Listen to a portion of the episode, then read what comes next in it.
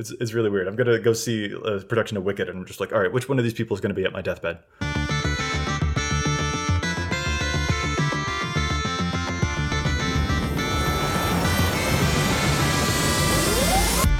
Hello and welcome to the EDH Recast, brought to you by the best deck building site on the web for the Commander format, EDH Rec. My name is Joey Schultz, and I'm joined today by my lovely co-hosts. First up, the Speedster, whose article series takes you from 60 to 100. It's Matt Valduk Morgan.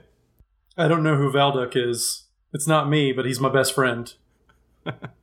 Next, the man whose articles remind you to look in the margins, Dana Reki History of Kamigawa Roach.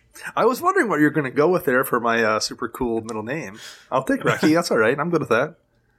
And I'm Joey the Mimeoplasm Schultz, author of the Commander Showdown series. All these articles and more can be found at edhrec.com, along with some awesome featured community content, such as other Commander podcasts and gameplay videos. EDHREC itself is a fantastic deck building resource that compiles data from deck lists all over the internet to provide helpful recommendations for new Commander decks.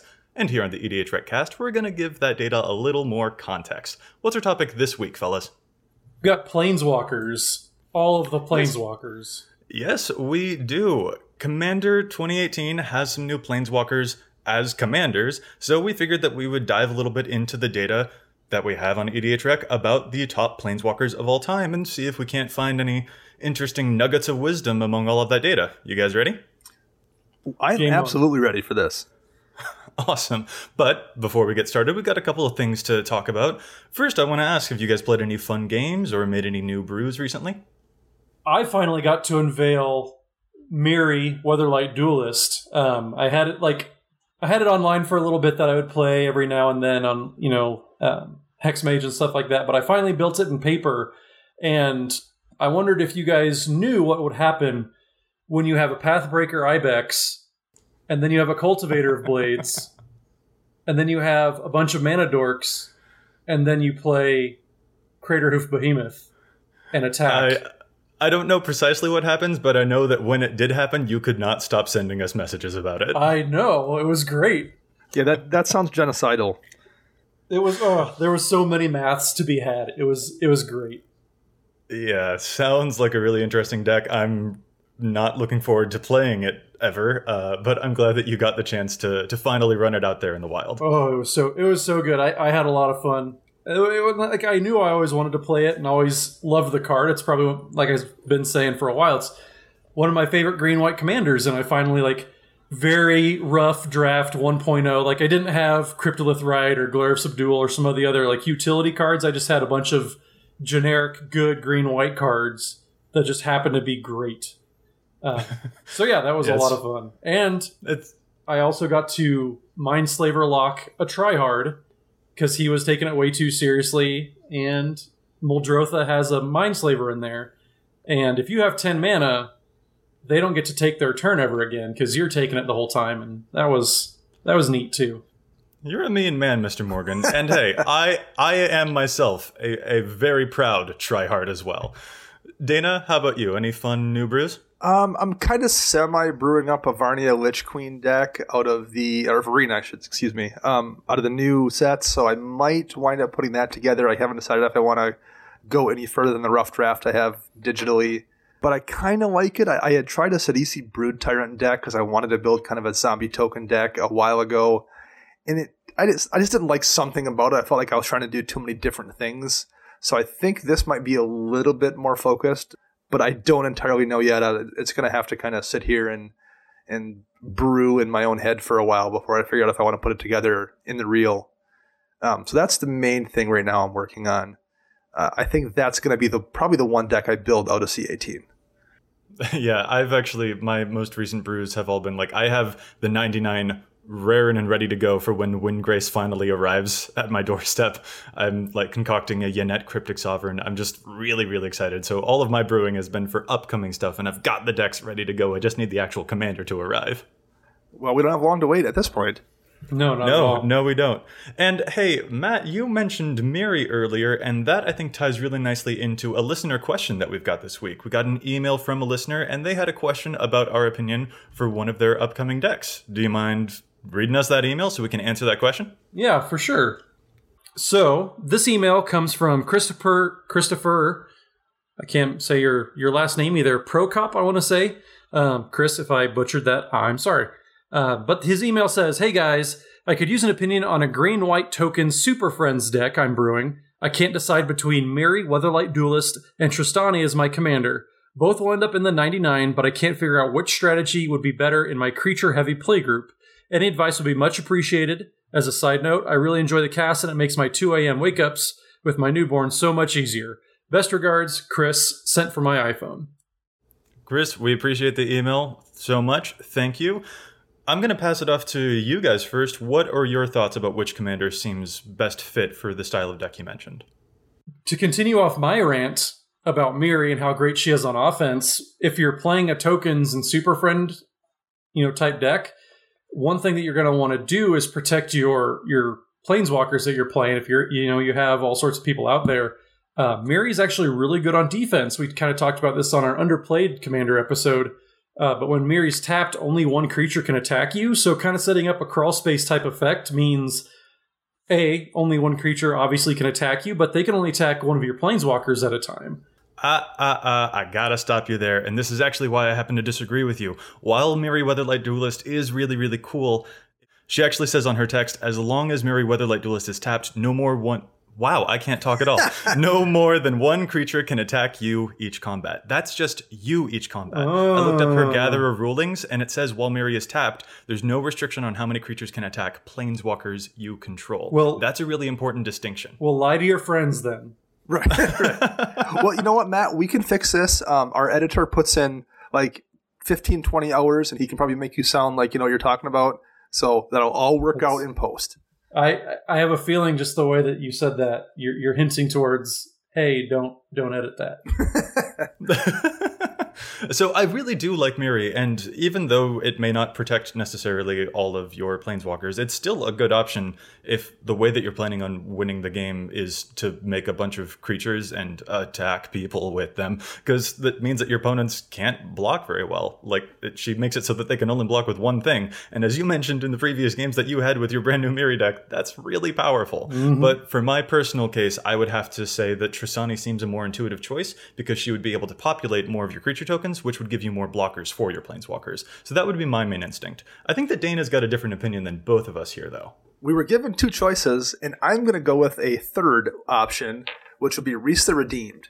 And here's why. Uh, I actually had a a Super Friends token deck once upon a time. Um, it wasn't Selesnya, but it was kind of two thirds of that. It was in red, white, and green. So it, it was Rhys, excuse me, uh, Rith the Awakener was the commander. So I've played kind of a version of this deck before, and the biggest thing I wanted out of the command zone was my commander to be able to make tokens with no restriction really at all. The deck did the rest of the stuff I needed it to do on its own. Uh, Trostani's fine because he comes down and he's got a 2 5 body, that's a blocker, but you need to have tokens in play to populate anyway, and I don't love that. I think the life gain is not that amazing. Um, I think Mirri's fine as well. I think she's she's a nice offensive tool. Rhys the Redeemed is awful to deal with because you can remove him six times and he's still castable. I mean, he's a pain in the butt to get off the field and keep off the field. And the ability to to basically double the amount of tokens you have into play is disgusting. And if you've got a doubling season out, you're making four copies then. As a finisher, and I found the lice when I was playing the deck, I didn't need my commander to do anything will put me over the top. And Rhys lets you go over the top in a way I think the other two don't. My only issue with that is just that I mean, while he did mention that he's building a planeswalker, you know, Super Friends deck, so there might be some flexibility with budget since we know that those decks do tend to run a little higher since most planeswalkers are a little bit more expensive. Rhys himself is like a $26 card, so if you're looking for a more budget option that also provides, sure. as Dana was mentioning, having more blockers or, or getting more creatures on the field, I think Trostani's a good option there. I still think you should lie to your friends. oh yeah, when Mirri's tapped, you totally can't attack my planeswalkers. No. Is this how you win your games, Matt? Maybe. Any port of storm. One, we've got one more announcement that I think is pretty worthwhile to note. We recently guested on the Brainstorm Brewery podcast. We were guests on their episode 299.2. Not officially episode 300, but or Yeah, I think- 301. I think though, like those guys probably deserve it. They've been struggling for a lot of years with viewership, and I think I don't know. It was nice of us to kind of maybe put them over the top, give them some some listens that maybe they hadn't had in the past. So I, I thought that was that was pretty cool of us to do for them. Yeah, very, very kind of us indeed. no, it was a really fun episode. You should definitely head on over there and check them out. All of us get roasted pretty hardcore because you know how those guys tend to be. But it was a lot of fun to show up there and talk about Commander 2018. It was a lot of fun, and it was actually a nice. Uh, it was nice to look at the stuff from a different POV because, like, we spent our entire show talking about things from a, a real like playability point of view, and they're not really looking at it that way. They want to analyze what their card is going to be worth, and that's a bit of a different thing because because you're taking into account people maybe misreading a card and overrating it and overpaying for it, those kind of things. So that was just an interesting way to look at the cards from an evaluation standpoint that was different than what we had just done. Yeah, well, and they do something really cool. They, they, yes, they're part of the MTG finance world, whatever you want to, you know, interpret that to be. But their their main goal about it, which is really nice for you know us players, is they're not trying to so much tell you how to make money off of it, but more how to not overpay for things. You know, make sure Exactly. Yeah. make sure you're getting ahead of of the curve. You know, Jason on Brainstorm Brewery, he is always talking about, you know, according to the EDH Rec stats, this is what it says. That means that this price is wrong. So it's just helping give a different point of view. You know, we give you context, like Joey said, as players on, you know, what all the, you know, what everything means, how we evaluate cards. But then they're looking at it from a standpoint of, you know, based off all the playability, based off how many people are trying to, you know, put this into decks, you probably want to get, you know, get your two or three copies of this now rather than pay twice as much later. So um, it was just something really cool just to be part of. And um, just personally, you know, Jason's one of the guys that got me into making content for EDH Rec. So it was really fun to go on his podcast and, uh, you know, get to join in on his fun too. Yeah, ton of fun. You guys should definitely go check it out. But let's move now into our main topic. We're going to be talking about the top planeswalkers according to EDH Rec. We've got a whole lot of numbers here, and when we measure them by percentage as opposed to actual total number index, things can kind of get a little messy. So you'll have to bear with us because the statistics are definitely all over the place. Dana, do you want to start us off talking about a handful of the top planeswalkers that we see here on EDH Rec? Um, sure. So, which list do we want to talk about first? The percentage of decks or the actual like true hard numbers in terms of popularity? Because Let's start with some. Yeah, totally interrupted you. Apologies, but I think it might be helpful to see the true hard numbers first. okay. Um, well, I'll, do the- like the top three, I will quick go down. Um, Elspeth Sun's Champion is in eighteen thousand two hundred sixty decks. Tezzeret the Seeker is in 14,413, so there's a pretty big drop off of 4,000 decks there. And then just a little short hop down to Liliana Vess is in 14,407. So those are the top three. Um, then you're dropping down another like 2,000 to get to Ugin, Spirit Dragon, and Garruk Wildspeaker. And Jace the Mind Sculptor rounds out the uh, group of six planeswalkers that have more than 10,000 decks.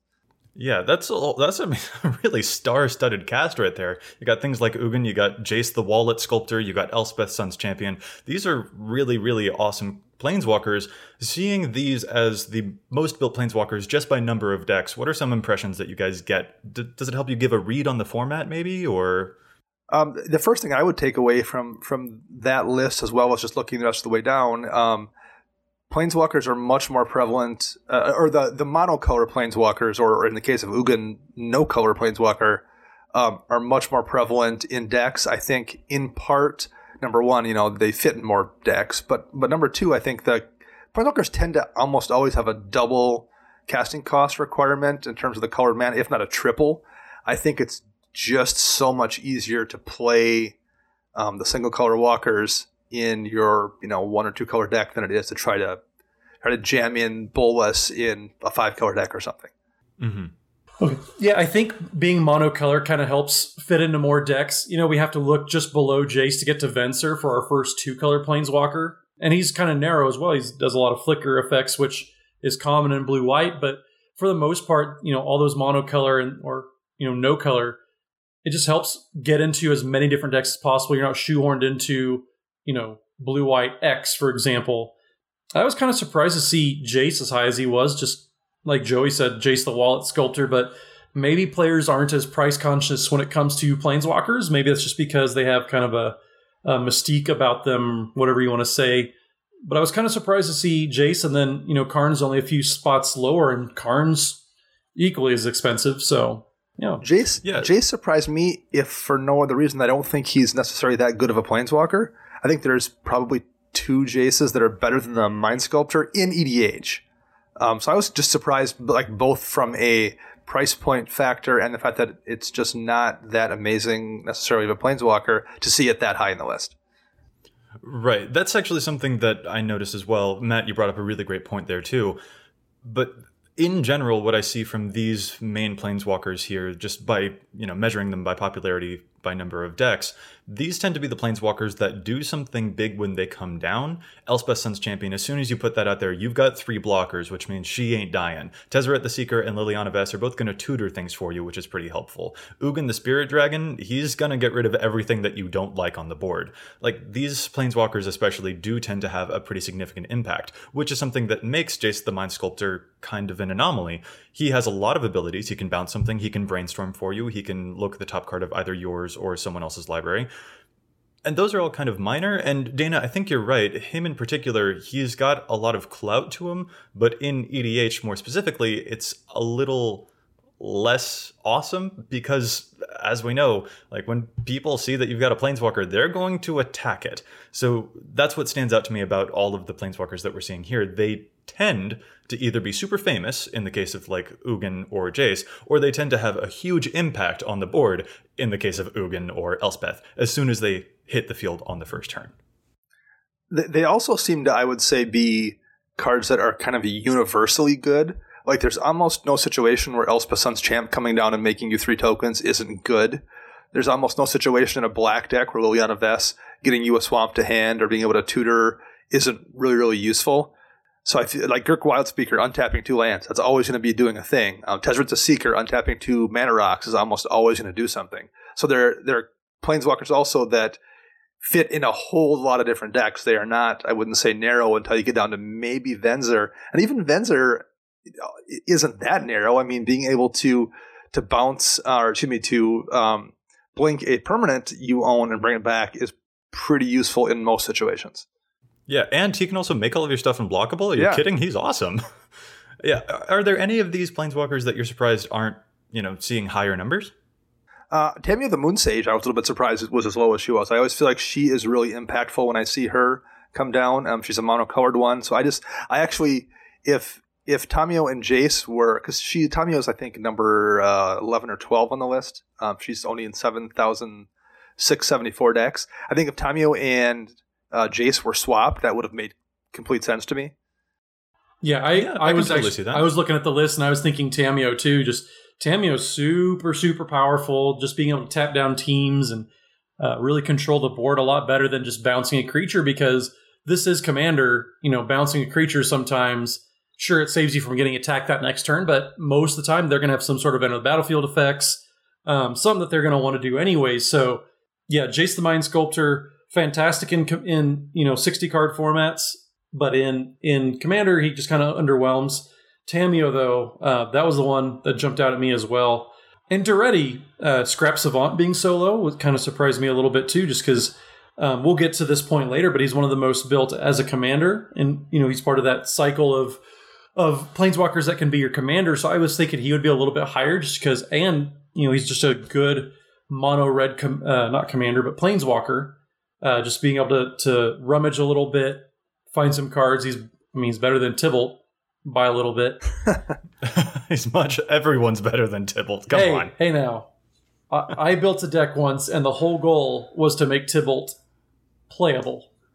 Did it succeed? Uh, well, there was an Alesha who smiles at death deck, and it wasn't bad. I'll say that much because I wanted Okay. I wanted things in the graveyard, so it didn't really matter what I discarded. I was either going to cast it or to bring it back anyways. So yeah, Tibalt wasn't bad necessarily, but I, I don't know if I really succeeded either. Matt, the Tibalt apologist, Morgan. Matt, the Tibalt agnostic. Uh, All right, that's fair. Dana, I see that you also collected some data for us about the flip planeswalkers, such as Liliana Heretical Healer and Kytheon Hero of Akros. These are some pretty interesting numbers too. What observations do we have about them, guys? Liliana's the most popular of the five because there's five of these flip walkers that were in um, in Origins, and I guess technically now we have the the Bolas, but we just didn't have enough data because he's so new. Mm-hmm. Liliana's most popular, 566 decks where she's the commander. Uh, Nissa Vastwood Seer is second. Just behind her is Jace Vryn's Prodigy. Chandra Fire of Kaladesh is at 326, and then Kytheon, Hero of Akros, is at 187. So Kytheon's And to clarify, these are them as commanders or in the 99? these are as commanders. Gotcha. So so these are the the creatures that then flip into planeswalkers. So I mean, they're not technically a planeswalker commander, but I mean they functionally are a way to kind of do that. My surprise there was Liliana. I, I always thought she seemed somewhat weak compared, particularly compared to Nissa and Jace, and she's ahead of both of them. So that that surprised me actually. Yeah, but dude, Reanimator, it's the best. That's what I've been trying to tell you But there's guys so all this time. I guess, but there's so many other ways to do that in black. I feel like like you're just playing bad chainer kind of at that point. Mm, I, s- I s- I see your point, yeah. Yeah. Whereas- I'm not whereas really. Ni- Oh no, I was gonna say I'm not really surprised to see them in so low numbers in general, just because once they do flip, even like they're not terribly powerful as planeswalkers to begin with. Well, the the, the Jace Vryn's Prodigy being the third one kind of surprised me because, particularly when you see Wallet Sculptor being as high as he is among actual planeswalkers and decks, I thought the same thing would translate here because Vryn's Prodigy is kind of the the next most famous of the Jaces for the most part. It's also mm-hmm. relatively expensive compared to everything, so I thought the same thing would apply here. Like people might overrate it and run it more frequently, and and it's also the commander you would run if you wanted like Jace Tribal. And Jace is supposedly the most popular walker, so I assume there would be people that want to run a Jace based deck. I just figured Jace would be number one by a mile, and he's he's third. That that really shocked me. You mentioned a, a Jace themed deck or something like that. That's actually something that I tried to put together for Liliana Heretical Healer to make a Liliana story deck, but Griselbrand is Griselbrand, which makes it really hard to actually complete that deck. And ah, I'm a completionist, so ah, just it was almost there for me. I'm still considering putting it together, frankly. Uh, You should. Let's move now, though. I, you know, I just might. Really, I actually still might. Uh, let's move from the hard numbers that we looked at. You know, the total number of decks, and let's move on now to a more percentage perspective. Just looking at some hard numbers doesn't always tell us enough about the nature of these planeswalkers, because looking at the number of decks, you know, some of them they are biased more because they were released earlier, so they've had more time to be put into decks. So one of the things that EDH Rec also does is measures the popularity of these cards based on the number of decks that they could have shown up in. And when we look at it with that lens, we actually get a pretty dif- a pretty different perspective here that I think is really interesting. Dana, how about you tell us now about the actual top planeswalkers by percentage? Sure. Um, so the top three by percentage much different than the top three by numbers because these are all multicolor planeswalkers. Number one is Nicol Bolas Planeswalker, and he's in 6,280 decks, which is 19% of the decks that can run him are. Um, number two is Tamiyo Field Researcher. She's in 18% of the decks that can run her. She's also three colors.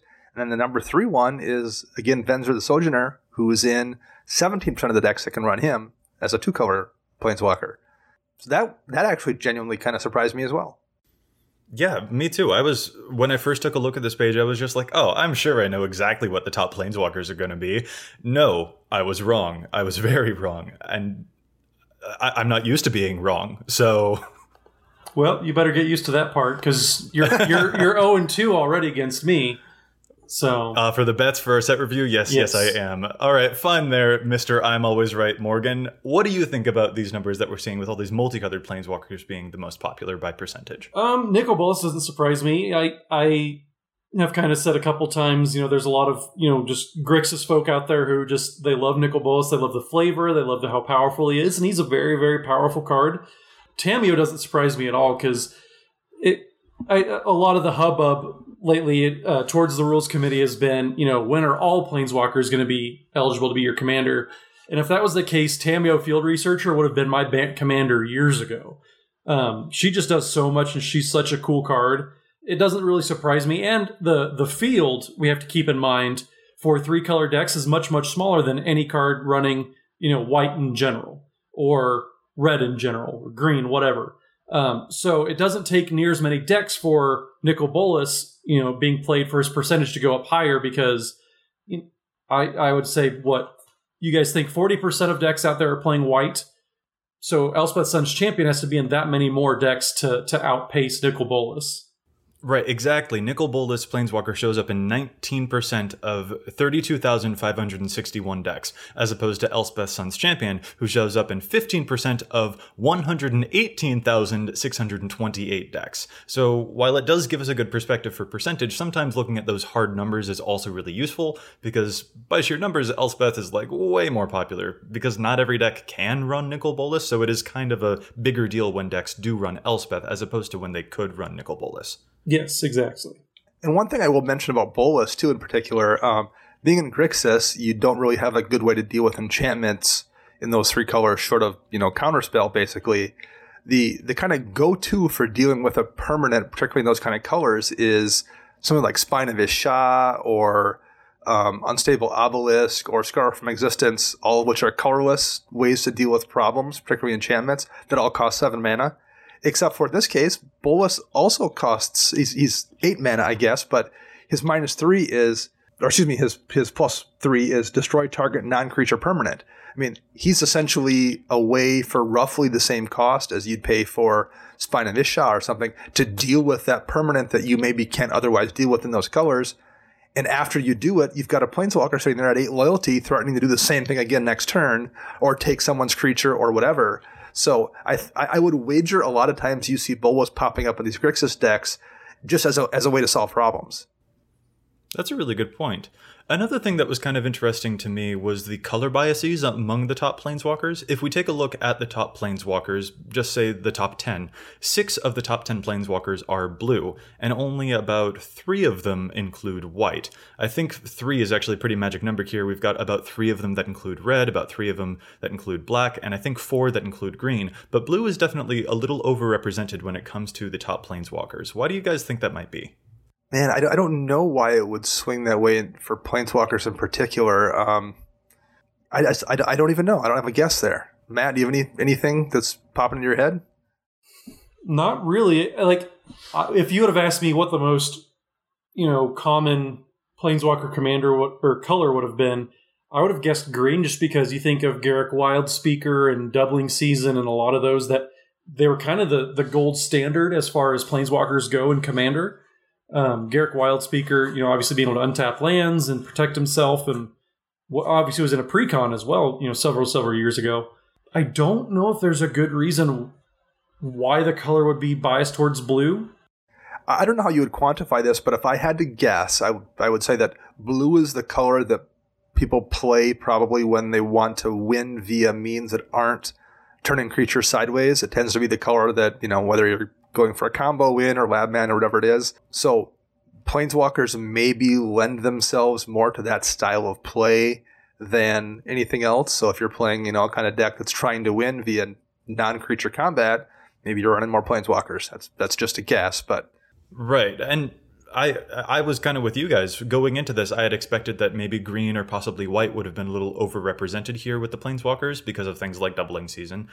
But I think what we might actually be missing isn't like the big, huge, expensive cards like doubling season, but actually the the smaller gains that blue can provide to planeswalker decks. If you're going to be running a lot of planeswalkers, blue is one of the masters of the proliferate mechanic. It's got things like inexorable tide or thrumming bird or steady progress. Not all of those are, are really stellar cards, but they're enough. They're enough little extra pushes, and this is a a game of inches rather than like you know the the sudden all like uh, you know people don't let you get away with the doubling season every time is i guess what i'm trying to say. So getting a couple of extra additional values uh, based off of your blue support cards that might be one of the reasons why we see blue a little overrepresented with these top planeswalkers.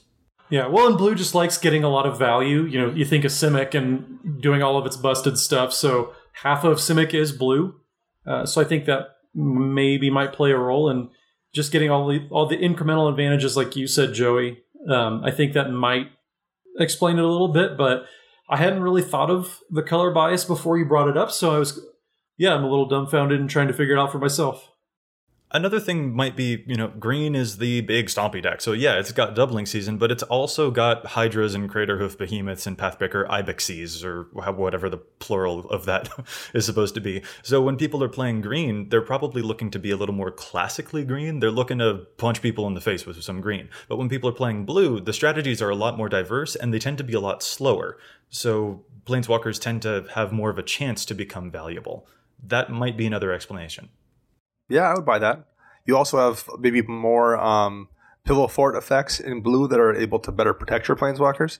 Yeah, you've got a lot of really great defensive creatures. One of my favorites is the card uh, Fog Bank. And then I think Guard Gomazoa is another excellent example. They prevent all damage that would be dealt to and by them, so they're a really great thing to get right in your way when it comes to keeping your planeswalkers alive. That's uh, pretty, pretty cool. One other thing, though, we've talked a lot about the numbers so far, but what are your guys' thoughts just generally about planeswalkers in EDH? Are they too good? Are they not good enough? What's your experience been with planeswalkers in the game? Well, I think we know Dana's opinion, considering he has a Jaro with Eyes Open deck. Um, I, I do have a Super Friends deck, and I said I did have the Super Friends tokens deck earlier that I once upon a time that I've taken apart. I will, however, say that for the most part, they're kind of the spice that if you overdo it ruins the stew. I like planeswalkers, but for the most part, I think people tend to overdo how many they run, and I tend to not like seeing too many of them too because they can lead to an awful lot of dirtle. yes. Interesting. That hasn't quite been my experience. My experience with Planeswalkers has been that as long as there's one on the battlefield, I am not worried. But as soon as I see two, I start to sweat, and as soon as I see three, I feel like I'm completely ruined because at that point there becomes such a diversity of things to evaluate what's the most threatening that no matter what I attack, it's a catch 22. I'm totally screwed by that point. So it seems to be strategically for me, it's the type of thing you have to nip in the bud or else it's going to really turn into a problem if you let them come out in triplicate or something like that. Yeah, they're they're very hard to play with, and I, I mean that because they give a lot of decision trees. Not there's not one way to play it. Like you play a Woodfall Primus, it does one thing. You play a Mana Dork, it does one thing. You play, you know, a Planeswalker, it does three plus things. Um, so deciding how to do it, what to do, it it. I agree with Dana 100%. Like if you get more than two Planeswalkers out, the game just slows down so much, and not enough players are just proficient uh, enough just to, to play at a good pace. So I tend to, you know, kind of zone out a little bit once that happens. I had a buddy who um, he played a Super Friends deck, and his turns would take, you know, 10 minutes, and it wasn't because he was playing slow. It's just there was so much going on and so much to keep up with. It, it really just slows down the pace. So I think they're fine. I think they're powerful. I think they're great to have around. And they're great to bring players into the game as well, too. But you need to be careful with them because if you do have too much going on, it can kind of get in the way of, of just the experience of the game itself. To, to speak to yeah. Joey's point about decision paralysis, um, uh, before I went to GP Vegas, um, I spent the night before we flew out in Minneapolis. And we went to a shop, and I'm not going to go into too much specifics about where we played or anything, but I, I wound up playing my Dejero deck against a couple different people, but but one of the games um, against a guy who had I don't remember the deck, but he was clearly an experienced player, and he because he opened like a volcanic island into something, and at, you know, turn two was another you know ABUR dual, so he had eight hundred dollars on the table within the first you know forty seconds. He had no idea what to do with that Dejero deck, that mono white planeswalker deck. I put one walker down and then a second one, and he like he froze. He didn't know how to respond at all to you know me having four trash planeswalkers out. So that happens. Like if if you don't see that or you're not used to it, that can totally like throw you off your game. Yeah, I would say that lines up a lot with my experience as well. Once you're up against them, it, it's the type of thing that you feel like you should be able to handle. And then as soon as you're put into a position that you can't necessarily, it's almost impossible to escape from. It's a really interesting web that way. Do you follow automotive news? Or do you just like cars and want to see what the heck's going on? Well, then you might like Donut Media's new podcast, The Big Three. Hi, I'm James Pumphrey, and every week, me and my co host, slash two of my top five friends, Nolan Sykes and Joe Weber, unpack the latest and greatest in automotive news and trends on the Big Three. You'll also get a lot of laughs, hot takes, and personal insight on cars from the biggest car guys in automotive media. So, whether you're a hardcore enthusiast or just a person who goes, oh, that's a good looking car, check out the Big Three, available wherever you get your podcasts, or you can watch the full videos at Donut Podcasts on YouTube.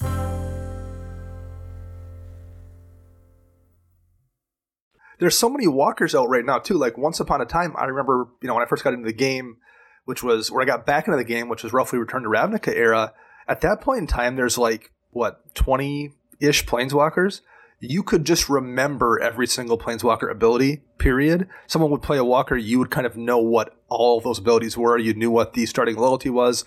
Like the number was low enough, you could just maintain that information and respond to it and know what you had to worry about, what you didn't. That's not the case anymore. There's, I don't even know what the number is, but there's there's at least 100 planeswalkers right now and there's you know so many versions of jace and so many versions of gideon and whatever you just can't remember this Gideon's got a plus three and this Gideon has a plus two to do this ability. You can't keep it all in your head. You have to read all the cards. And that wasn't the case once upon a time. Alrighty, guys, I'm loving this discussion, but we have another segment that we got to move on to, and that's head to head. Y'all know the drill. We're going to pick two cards, either in general or in a specific deck, and we're going to have the other guys guess which one is seeing more popular, more play, just a better percentage overall on the website. I've got a pretty cool one here. I'm looking specifically at an Atraxa Super Friends deck. I've used the theme filters on the Atraxa Praetor's Voice page to sort by the actually specifically Super Friends decks for Atraxa. We've got about 29.7% of the Atraxa decks on the site that are more specific to a Planeswalker theme. So, within that context, which card do you think is more popular in an Atraxa Super Friends deck? The Chain Veil or Oath of Teferi, both of which allow you to get extra activated abilities from your planeswalkers. Are we going by percentage or are we going by number of decks? Let's go by percentage because Oath of Teferi is definitely a much newer card. So the numbers would, you know, that's a little cheap. It would automatically bias towards the Chain Veil just because it's been around a lot longer than Oath of Teferi. Yeah, that, that, that was my concern too. So what does Oath of Teferi do again? Because it's like you said, it's pretty new. I'm I'm drawing a blank on the entire card. I'll read them both for you, not a problem. Oath of Teferi is a 5 mana Azorius enchantment that's 3 white blue for a legendary enchantment that says when it enters the battlefield, exile another target permanent you control. Return it to the battlefield under its owner's control at the beginning of the next end step. And you may activate the loyalty abilities of planeswalkers you control twice each turn rather than only once. Meanwhile, the Chain Veil is a 4 mana legendary artifact that says at the beginning of your end step, if you didn't activate a loyalty ability of a planeswalker this turn, you lose 2 life not really a big deal. And for four tap, you can activate it to say, for each planeswalker you control, you may activate one of its loyalty abilities once this turn, as though none of its loyalty abilities have been activated this turn already. Which of those is more popular and Atraxa the Super Friends theme? I am going to guess the Chain Veil is. Number one, it's the, the, the bias for having been around longer. So yeah, that that's my only reason. They're both great cards, and I would probably absolutely run both of them if I was playing Atraxa Super Friends but I'm going to guess, just having been around longer, it's going to have more chain veils index. I'm I'm really stumped on this one. I want I want to say chain veil just because it specifically people know about it so well. It specifically deals with planeswalkers. Um, it's abusable. You can you, you know if you have something to untap it. People talk about how it goes infinite with Teferi, Temporal Archmage, but being able to flicker something, I think, is pretty great. I just I haven't seen any Oath of Teferi out in the wild, and so that's that's the big thing. Just anecdotal why I don't think it would be Oath of Teferi. So I'm going to agree with Dana and say it's Chain Veil, but I it wouldn't surprise me because flickering things in blue white's really good. Yeah, for sure. Especially to reset the loyalty on your planeswalkers. Exactly. Yeah, you can tick down, go down to one loyalty, reset it, play another, you know, two abilities, tick up, tick down. Um, I'm gonna go Chain Veil with like 51% confidence. Well, I'm afraid that you are 51% wrong as well. Right. The uh, Wow. the chain veil shows up in 78% of Atraxa decks, and Oath of Teferi is showing up in 95% of Atraxa decks in the ones that it could have been in, the ones that have been built most recently since the Oath of Teferi was released. So yeah, Oath of Teferi is immediately popular. And to be honest, I think that price might have something Sure. to do with this because Oath of Teferi is currently a quarter to buy. So it's a perfect budget option for any type of Atraxa deck, regardless of you know how much money you're putting into your planeswalkers, whether you're going for big stuff like Ugin or you're going for small stuff like a like a, a small Nissa or something like that. Like Oath of Teferi is just knocking it out of the park right now. Yeah, that makes sense if you're spending money, you know, to have a four color mana base and four color planeswalkers. We know you can afford the quarter to to get you know a chain veil light. exactly. All right, Matt, what's your head to head this week? So I'm gonna pull a move that I haven't done, but both of you guys have. So it's kind of a trick question. It's not exactly a head to head, but I'm going to zoom out a little bit. I'm not going to go to one specific commander, but all Planeswalker decks all together. So right now, according to the website, there's 2,800 and change Planeswalker decks reported to the site. Of the top 20 commanders for those, 15 of them are four plus color identity. Of the five commanders that are not four color, which color combination is the only one that has more than one legendary representing it? I'm afraid I don't understand the question Okay. at all. I, I totally understood it, Matt, but could you Yeah. explain it again for Joey? Okay. You, Because I, I got right it. through Like, don't, don't don't misunderstand. Life- I totally got it, but like life for him, could you, could you redo it?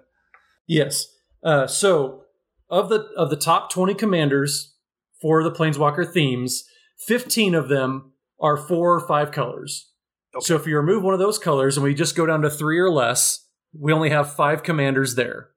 Let me let me think of how to reword this then.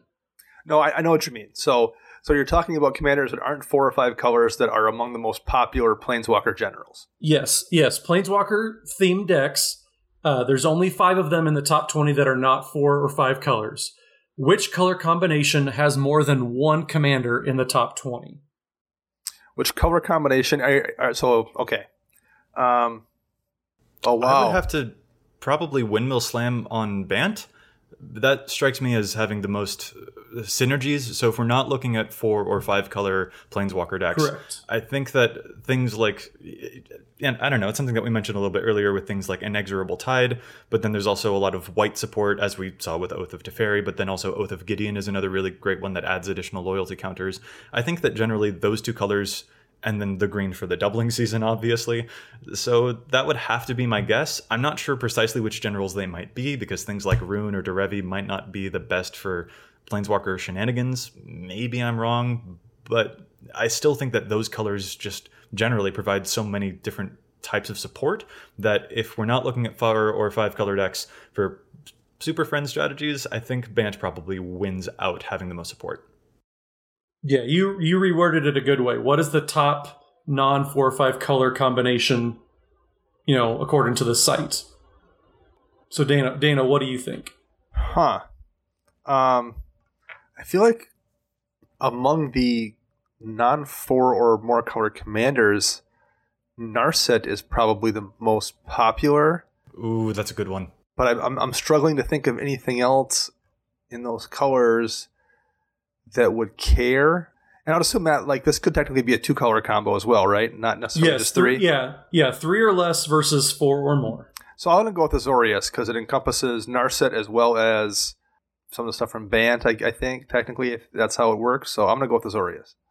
Especially things like Brago could be a really good point there Mhm. because it resets. You can tick down and then Brago will blink them back immediately. And he's sort of a, a walking Oath of Teferi himself. So that's actually a really good point. Yeah. So Matt, what's the answer? so the the answer, Joey is correct, is Bant Okay. uh, with nice. two commanders in the top twenty. what are those commanders? Those commanders um, are going to be Angus Mackenzie. Oh, he's the- oh, of yeah, course. He's sure. the number eight Planeswalker commander. Mr. Prevent all damage to tap. Yeah, that's Mhm. perfect for Planeswalkers. Keeps them very protected. Yeah, then you got to go down to number 14 for Derevi, Imperial Tactician. Uh, Yeah. The number one planeswalker that is not four or five colors is Narset, though. So, Dana, you are kind of right. Derevi makes sense too because you got to do the stacks build there to keep your stuff safe. Yeah, I can see that. That's a good. call. Yeah, but then if you if you go Yeah. down a little bit lower, uh, go down to number 17, Queen Marchesa actually uh, is up there on the list. So, uh, Bant has two commanders in the top 20, Jeskai has one, Mardu has one, and then number 19 is Oloro. As the Mm, uh, all the commanders who are not four or five colors, which just shows like people kind of tend to just do five color super friends, throw caution to the wind because most of them are going to be four or five colors.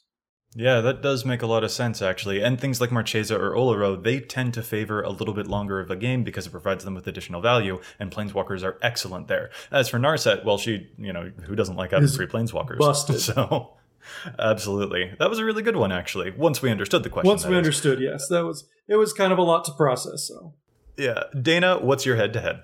So I'm gonna go outside the box here a little bit and give you more than the typical uh, two choices, but I think it's on theme.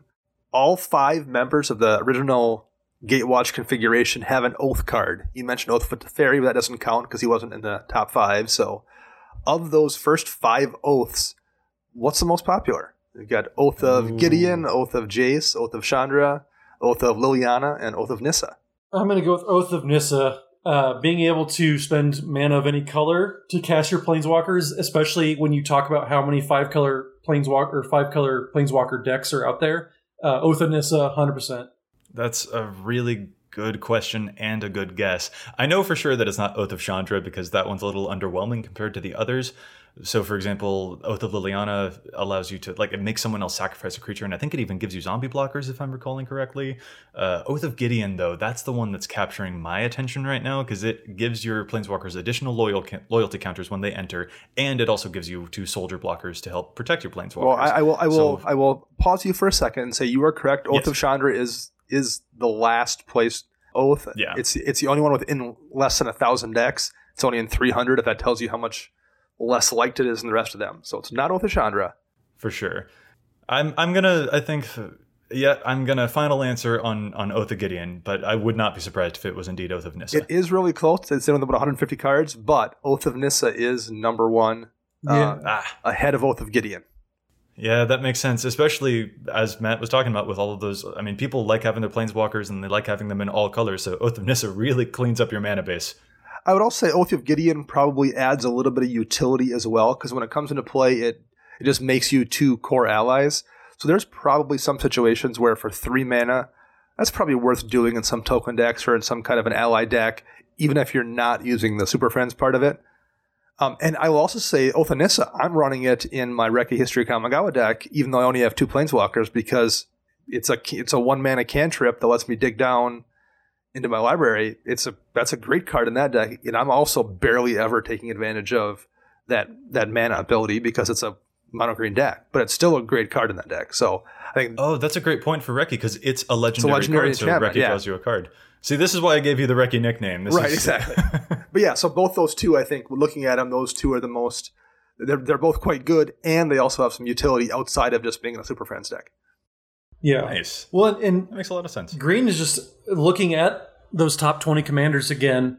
Uh, you have to go down to Queen Marchesa at number 17 to find a Super Friends Planeswalker theme deck that doesn't have green. Yes, we said Narset is up there, but Narset's not actually casting her her planeswalkers. She's cheating them into play, but everything else, all the way down to Queen Marchesa, has green in there. The ability, Yeah, the ability to that's doubling also a good season, like that's the, that's almost the first thing anyone says when they're doing an evaluation of a new Planeswalker. Can you ult it off doubling season? Yeah, yeah, just green, white in general. Like even you know when you get down to Queen Marchesa, there's at least white, which is the, probably the second best Planeswalker support color. Yeah, uh, good discussion. That I was, this was fun. I really enjoyed this head to head this week. Let's move on now, though. We've got another sort of subtopic that we to, we want to talk about regarding planeswalkers, and that's the planeswalker commanders. Obviously, we don't have any data yet about the upcoming planeswalker commanders like Lord Windgrace or Estrid or any of them, but we do have some data about the previous planeswalkers that could be your commanders, such as like uh, Freyalise and Ob Nixilis and Teferi, all of them. So, Matt, how about you let us know the order of popularity of those planeswalkers as commanders? So I kind of hinted towards this a little bit ago, but first place we do have Daretti uh, in 1,244 decks as the commander, Teferi in 679, Freyalise, the green one, uh, 601 decks, Nahiri, 509, and finally Sad Boy on Ob Nixilis, 248 decks. We've got a lot of numbers right there, but uh, I mean, man, this almost looks like an exponential graph or something right there. Daretti at 1200, and then the next most popular commander is Teferi at almost half that amount. That's crazy. And then Ob Nixilis down there at like uh, barely a quarter, barely a fifth of the amount of Daretti. Did, is this the order or the types of statistics that you guys expected for these commanders? I'm not really surprised. The the middle three were interchangeable in my in the back of my mind. Daretti just he was so popular. He did a lot of cool stuff with artifacts, and then Ob Nixilis, who just did a whole lot of not much. Yeah, that's true. I mean, I I like black because it lets me reanimate all of the fun stuff, but Ob Nixilis didn't really excite me, even though I like playing. I mean, I even used to play mono black control back in standard around the future sight time, and Yeah, Ob Nixilis just is kind of like, uh, you know, give or take. It, it didn't impress me the way that a lot of these other guys have. Like Teferi, actually, that's the one that surprises me. I would have expected Teferi to blow all, all of the rest out of the water because he's competitive and he's just big and splashy, which appeals to a very diverse range of player subtypes. But Daretti doing red artifact stuff, people were just hungry for it, I guess. Well, I think it goes to show like what the majority of the player base maybe is. I mean, Teferi as a CEDH commander is like top tier. You know, it's it's one of the three best decks you're going to build just full stop, and it's only in 639 decks in the site versus Daretti, who is a perfectly fine commander. But you know, you're limited to be mono red, and you're limited because it's it's artifact shenanigans basically only. But it's really really popular by comparison. I mean, it's in more decks than number two and number three combined, or at least really close to that number. So I think that goes to show, you know, having that kind of fun, casual appeal there's a lot more of those people are out there than there are diehard cutthroat CEDH players. Yeah, yeah, I would say that makes sense. I think that speaks a little bit about the quality of the monocolor commanders too. Uh, just what options you have out there compared to Daretti, as opposed to compared to Teferi. You know, what are they competing with? Uh, we Sure. talk a lot about mono red, and I even you know in my Valduk rant, I get a chance to bring him up this episode, uh, saying he's he's saying he's probably a top five, maybe top ten mono red commander of all time. And, and Dana, you said, does that speak about Valduk or does it speak more to the quality of mono red commanders?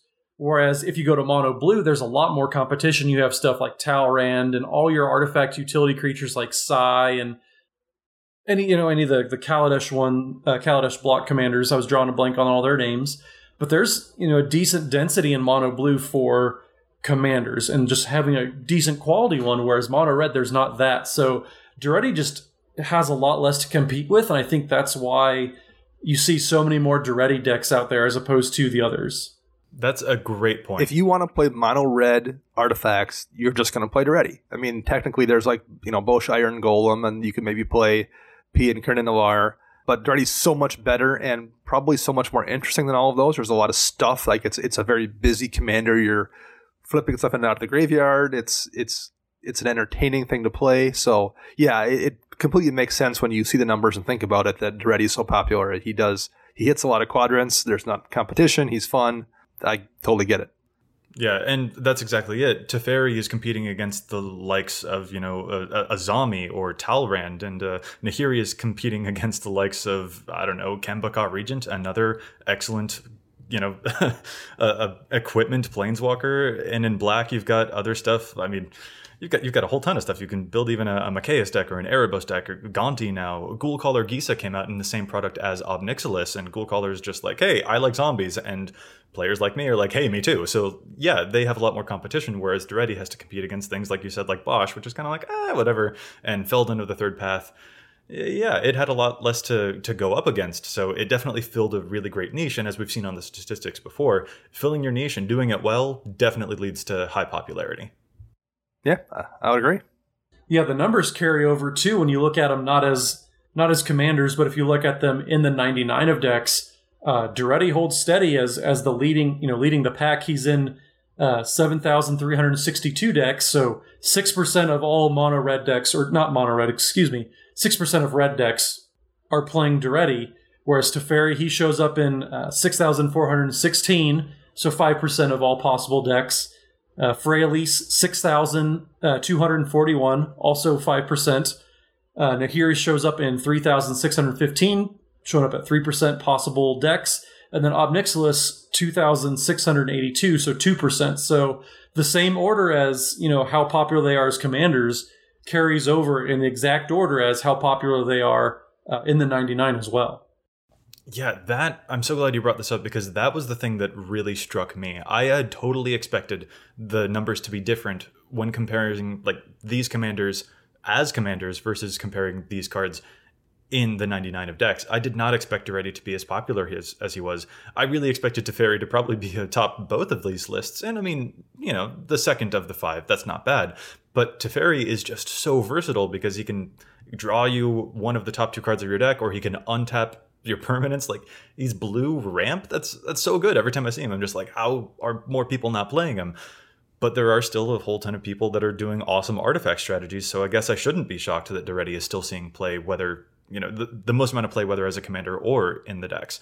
I don't know. Were you guys? Did you expect the numbers to be different when comparing the percentage of decks that they show up in versus them as commanders?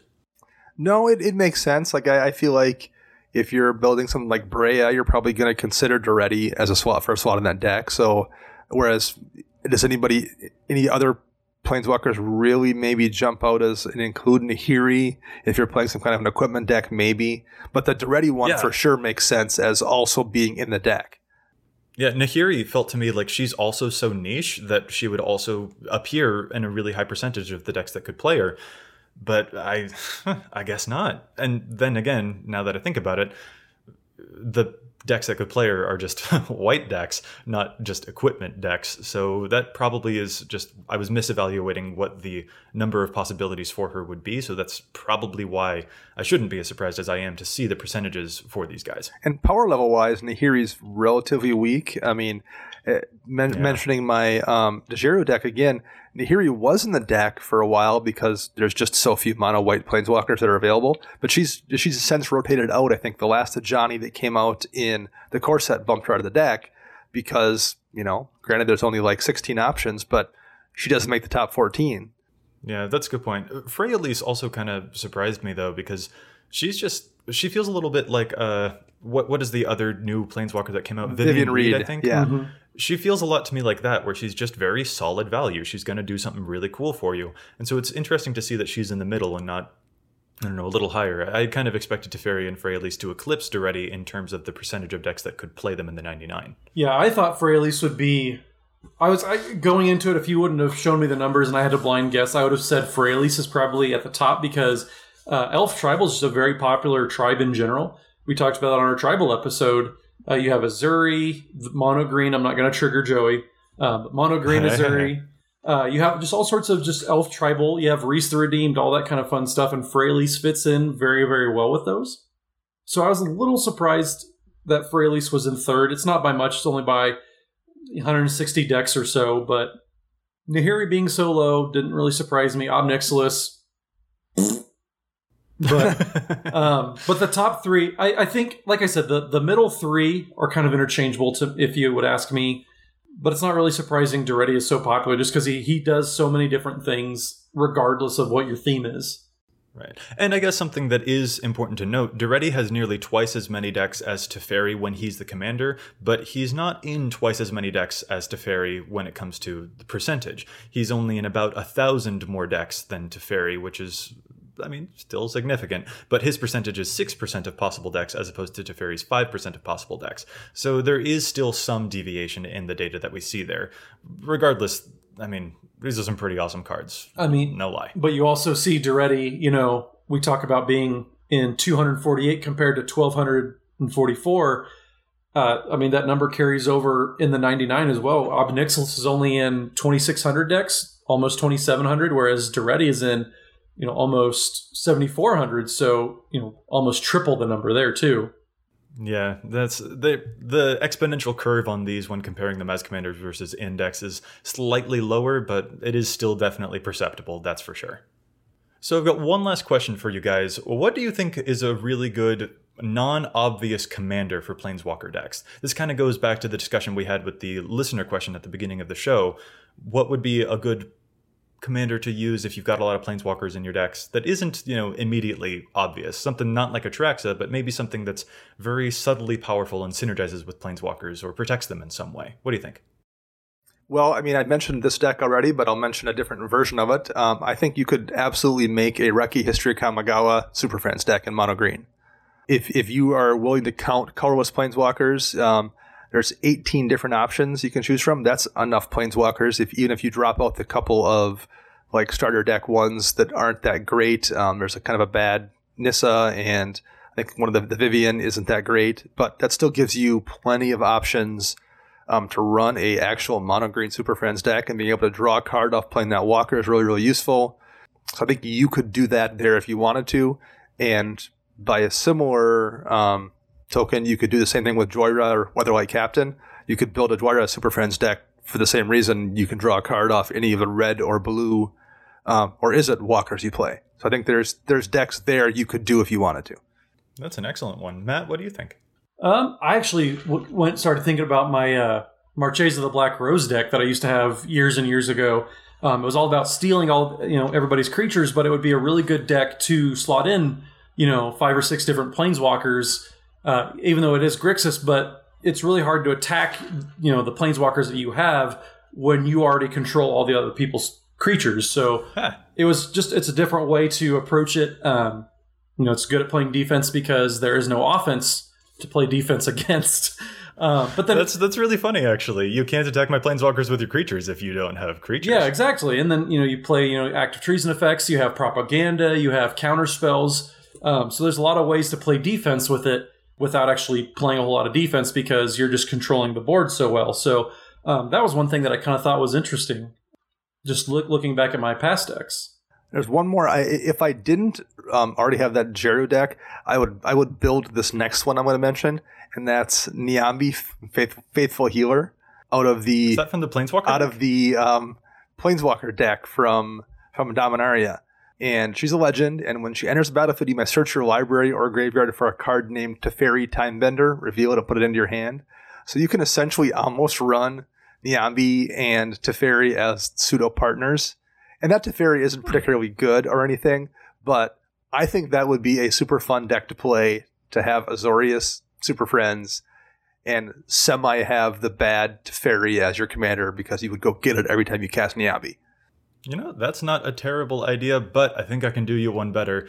The uh, the non-obvious commander that I would use if I were to do a Super Friends deck would actually be the real partners, Pir and Toothy. Because Pir Imaginative Rascal is a 3 mana 1 1 who says if one or more counters would be put on a permanent your team controls, that many plus one of those counters are put on that permanent instead, which also actually synergizes with the loyalty abilities.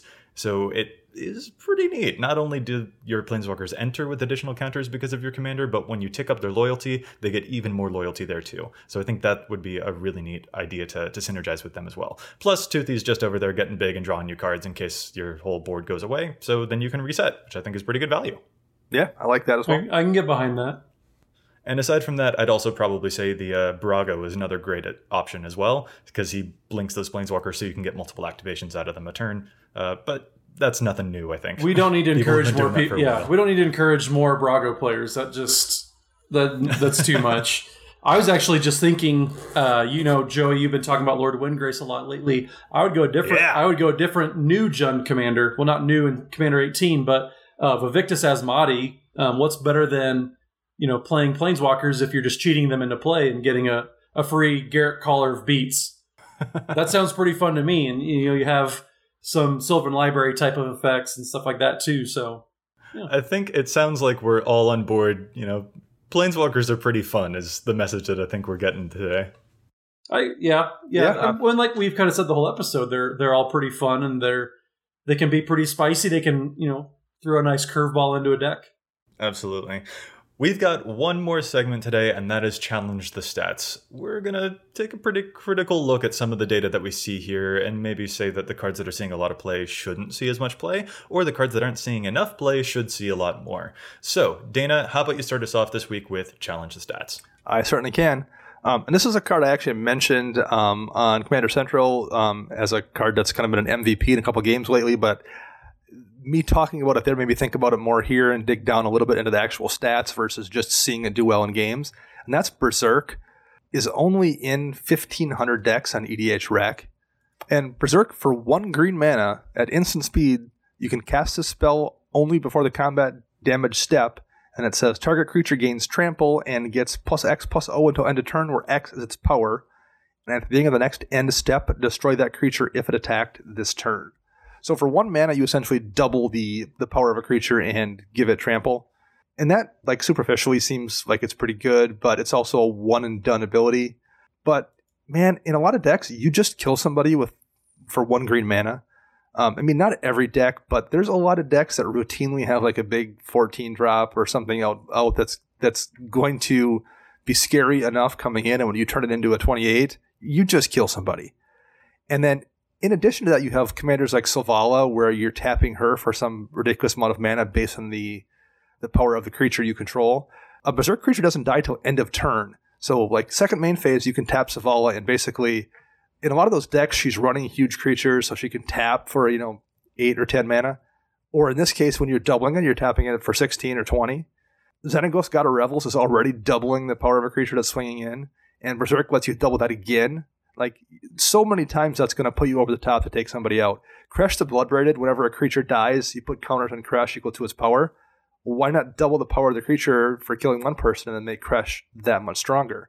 But Berserk's in less than 20% of Selvala decks, less than 10% of Xenagos God of Revels decks, and less than 5% of Kresh decks. I mean, it doesn't go everywhere, but it should be in a lot more of those decks in particular.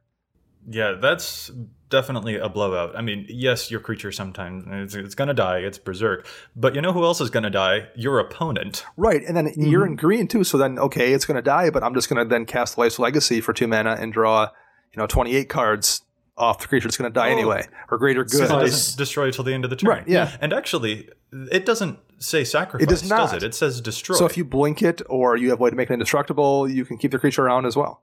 That's a really spicy and it's one too. mana. Like it's it one single mana. It's just so versatile. It's so useful. It's so easy to cast. It, it should be in more than fifteen hundred decks.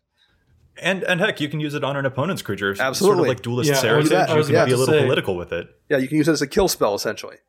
Yeah, well, and the, the best thing about that when you use it on an opponent's creature is you kill them. You kill one opponent, and then that creature can't attack you because it's dead right. the next turn. Yeah, yeah, it's such a good That's card. Really cool. I love it. That's awesome. I'm going to move on to my challenges stats now, and I'm actually going to be taking a critical look at propaganda and ghostly prison, specifically in the Planeswalker Commander decks that we were talking about earlier, Teferi and Nahiri. Propaganda and Ghostly Prison are really great defensive effects, but they've got the same problem that we mentioned at the top of the show with Mirri Weatherlight Duelist. They say that they'll prevent people from attacking you unless people pay two, but they don't say that they'll prevent people from attacking you or planeswalkers you control. And this is such an easy thing to miss that Matt, I think you in fact even missed it earlier when you were talking about potentially a Queen, not Queen Marchesa, uh, Marchesa the Black Rose, using that as a planeswalker deck because you mentioned and you could run propaganda for defense, but propaganda doesn't actually stop people from attacking your planeswalkers. It doesn't tax them for that. And yet, about 16% of people are playing Propaganda in Teferi, and about 10% of people are playing Ghostly Prison in Nahiri.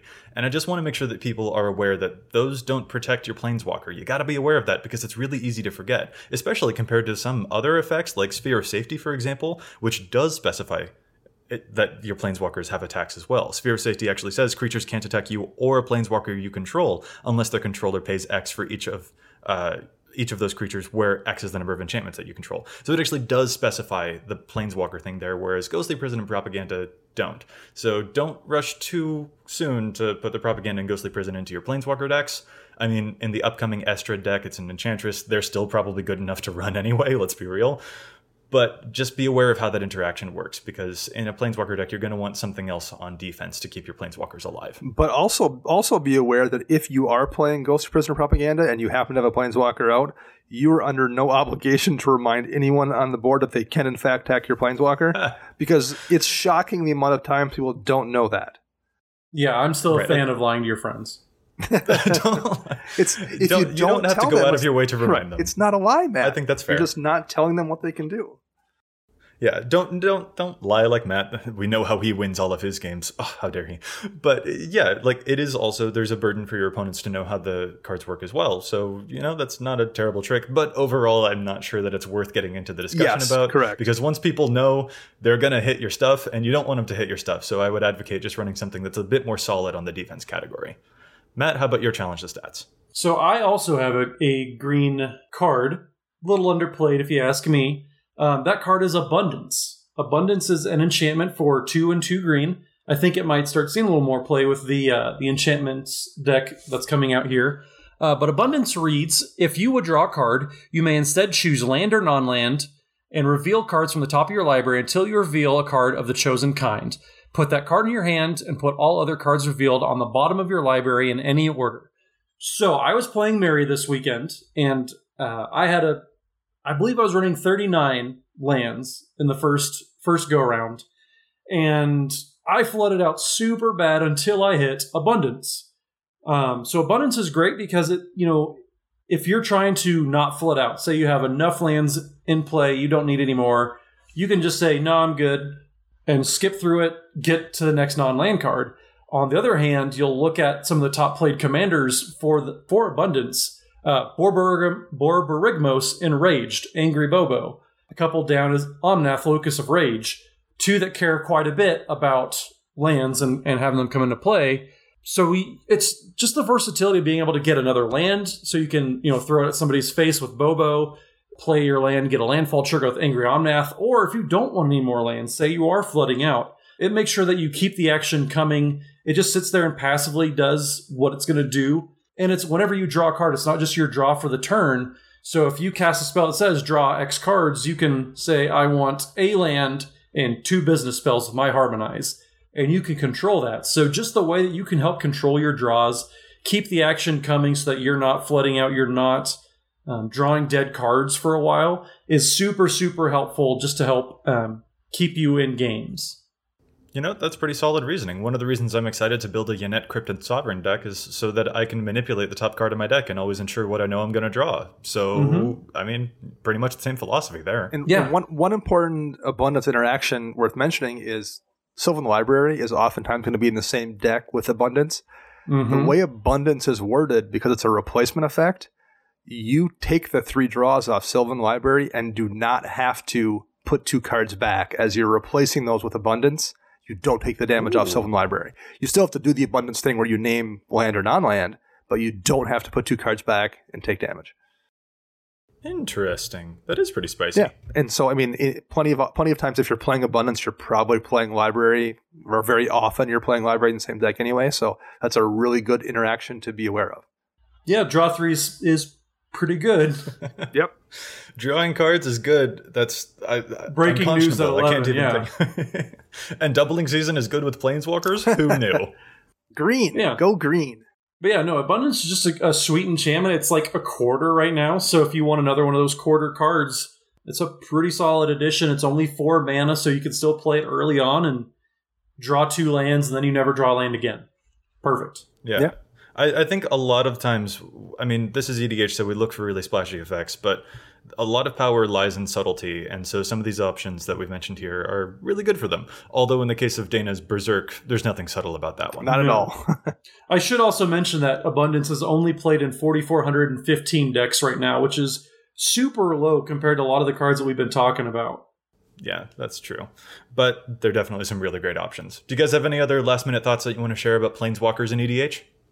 They're good. They are good. I, I do from a from an outside the game playing perspective. I'm not like a super diehard Vorthos guy or anything, but I do like the extra layer of storytelling and kind of lore they've brought to the game. Seeing these same characters come back and come up repeatedly, and seeing kind of how their cards have reflected how the characters have changed from set to set to set, I think has added a, a lot to the game for me. So I'm a fan of that part of Planeswalkers for sure. That's definitely the case for me as well. I'm really happy to see them. I know that when they first were released, people were kind of like, ah, aren't we supposed to be the Planeswalkers as players, just flavorfully? But they still have some really cool interactions in the game. And I like seeing the decks that spring up around them because they're a very unique card type. And I'm really looking forward to the new Planeswalkers that are coming out in Commander 2018. With that, I think we're going to call this episode to a close. I'd like to thank my co hosts so much for joining me. And if any of our listeners would like to get in touch with us, where can they find you all? Matt? So you can find me on the Twitters at Mathimus55. That's M A T H I M U S 55. Uh, and you can find the podcast over at EDH Recast on the Twitters. and Dana? You can find me on the Twitter bird as well at Dana Roach. And you can listen to me once a week. And if you didn't get enough of me here, uh, on my other podcast, Commander Central. And I'm Joey Schultz. You can find me at Joseph M. Schultz on Twitter. The M stands for Mimeoplasm.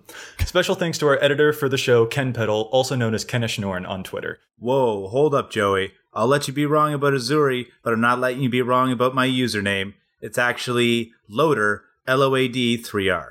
You can follow EDH Rec and the EDH Rec cast on Facebook and Twitter. We're doing a giveaway when EDH Rec gets 5,000 likes and when EDH Rec cast gets 1,000 followers on Twitter. So head on over there to smash those like buttons for a chance at a cool prize. You can contact us at edhrecast at gmail.com, as Matt mentioned. And hey, you can find us on iTunes. And if you do, please consider leaving us a review to help other folks find the podcast. This podcast is posted every week on EDH Rec's community content spotlight section, where we feature as many other content creators as we can, from Command Zone to Commander's Brew to Commander Versus, not to mention new articles published every day day by our own fantastic team of writers. We'll be back at you next week with more data and insights, but until then, remember EDH Wreck Your Deck before you wreck your deck.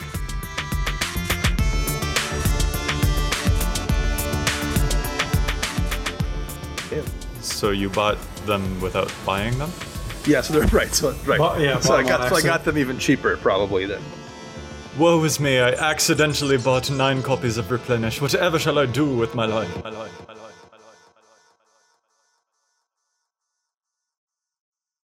You've worked hard for what you have your money, your assets, your 401k, and home. Isn't it all worth protecting? Nearly one in four consumers have been a victim of identity theft.